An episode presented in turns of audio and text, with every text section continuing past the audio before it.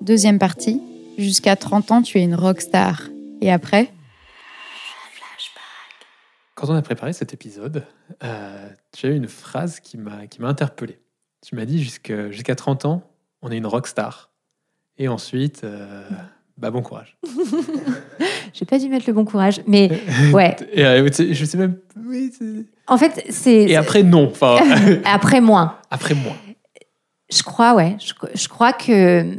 Et je trouve ça tellement chouette et tellement excitant d'avoir cette ouverture sur les jeunes talents. Je crois que le modèle des startups a beaucoup aidé dans cette philosophie des grands groupes à considérer le jeune. Jusqu'à maintenant, on avait plutôt tendance à entendre pour ton âge, c'est déjà bien. Hein. À ton âge, j'étais pas à ce niveau-là. On a changé de discours. Les jeunes talents sont vraiment mis en avant, mais c'est parce que je crois qu'à jusqu'à 30 ans, tu as ce dont je parlais tout à l'heure, ce côté courageux, prendre des risques, ce côté aussi très comment dirais-je, un peu fougueux. Le fait que tu as envie de bouger des lignes, cette confiance en soi pour bouger les lignes, cet œil nouveau aussi. Tu n'as pas encore tous ces 15 ans d'expérience derrière toi qui t'apprennent à naviguer davantage dans un milieu connu. Tu ne connais pas les règles, tu ne connais pas les codes, mais par contre, tu es consommateur. Et souvent, quand tu arrives en plus dans des milieux comme, j'avoue, la cosmétique, un milieu plutôt agréable, assez léger, c'est canon. Enfin, t'as tes yeux de consommateur d'avant et tu vois très vite ce qu'il faut bouger et très vite comment tu peux targeter des nouveaux consommateurs.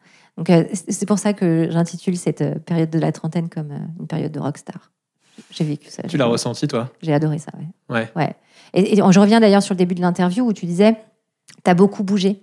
Ouais, parce que quand t'es rockstar, tu fais une multitude de concerts et on t'appelle à droite à gauche pour aller faire tes prestations. C'est pareil en fait, quand t'es un talent un peu rockstar, que t'es pas de côté et que tu déranges, mais en même temps t'es quand même imprégné des ADN de marque, ça fait avancer les choses et ça fait bouger les lignes. J'ai adoré, j'ai trouvé ça grisant. Et on est quoi après ? Après on est une pop star, un peu avec l'expérience. En fait l'expérience te permet certainement d'aller plus vite sur les big ID. Dans ta période rockstar, tu prends tous les détails et puis tu essayes d'incliner tous les détails. Après, je crois que tu es plus conscient des big ID, des gros choix vers lesquels il faut aller. Et puis surtout, tu connais la politique. Interne. Et donc, tu navigues davantage là-dedans. Et tu te calmes un peu sur les points de vue, peut-être. Quand tu as une question, mais j'ai le micro, donc j'en profite. Et de perdre l'insouciance de la rockstar, c'est dur ou finalement, on gagne autre chose ? Je crois que je ne l'ai pas perdue, mais je l'ai cultivée. Et je crois que si on ne la cultive pas, on la perd. Et on reviendra certainement sur cette période de vie. J'ai fait des parenthèses, des pauses dans la vie, où j'ai eu des doubles casquettes dans la vie, qui fait que vous gardez cette insouciance et vous gardez ce pas de côté. Donc je crois que vraiment ça se cultive. Ton moment de passage de rockstar à popstar, c'est aussi le moment de passage de Chanel à Estée Lauder ? Pas du tout. Pas du tout. Pas du tout. Je dirais même que le groupe Estée Lauder m'a donné les moyens. Ouais. D'être une rockstar internationale, en toute humilité. Mais non, le groupe Estée Lauder permet ces évolutions assez fulgurantes en termes de mission, pas tant dans la pyramide hiérarchique, mais en tout cas en termes d'accumuler un nombre de missions très différentes. J'ai beaucoup manié le consumer marketing ou les directions marketing. Du jour au lendemain, ils m'ont mis sur un job à l'Europe où je devais ouvrir le marché indien pour la marque Estée Lauder. C'est incroyable comme expérience. C'est incroyable. Et c'est cette excitation et cette émotion dont je parle quand je parle de rockstar. C'est être propulsé sur une page blanche et devoir écrire, devoir créer, comprendre aussi les codes de la beauté là-bas, la culture, la place des femmes aussi. Ça a été quelque chose d'extrêmement passionnant. Donc, je sais plus. Non, mais parce que tu m'avais expliqué aussi chez Chanel que tu étais partie justement parce que tu n'avais plus de challenge. Alors, mon départ de chez Chanel, en fait, il a été motivé par deux situations. La première, c'est... donc, j'ai eu ma deuxième fille chez Chanel. Donc, j'ai fait mon congé maternité comme toute femme qui a un enfant. Et donc, au retour de mon congé maternité, donc à 2 mois et demi, on m'a dit, j'ai eu un rendez-vous RH, j'étais en mobilité avant de partir en congé maternité. Et au retour de congé maternité, on m'a dit, bon, ben, tu prends ton temps, tu reprends tes repères, et puis on voit dans 1 an. Et j'ai trouvé ça absurde. Absurde. Déjà parce que la première réaction que j'ai eue, c'est, attends, c'est pas parce que je suis partie 3 mois que j'ai été complètement déconnectée, que mes neurones se sont arrêtés. Et puis c'est pas parce que je suis maman aussi, j'imagine. Exactement. Et en fait, il y a eu une sorte de rébellion qui est née à l'intérieur de moi en me disant, non, attends, c'est pas comme ça que ça doit fonctionner. En tout cas, je ne me sens pas avoir mis en parenthèse mon côté professionnel ou mes neurones. Donc je ne comprends pas le propos. Et puis après, il y a eu une sorte de cassure sur des valeurs. Et c'est ce qui a motivé mon départ de chez Chanel, en me disant que ça ne pouvait pas s'arrêter comme ça. En fait, on ne peut pas me demander de plateauifier juste parce que j'ai eu un enfant. En fait, ça ne marche pas.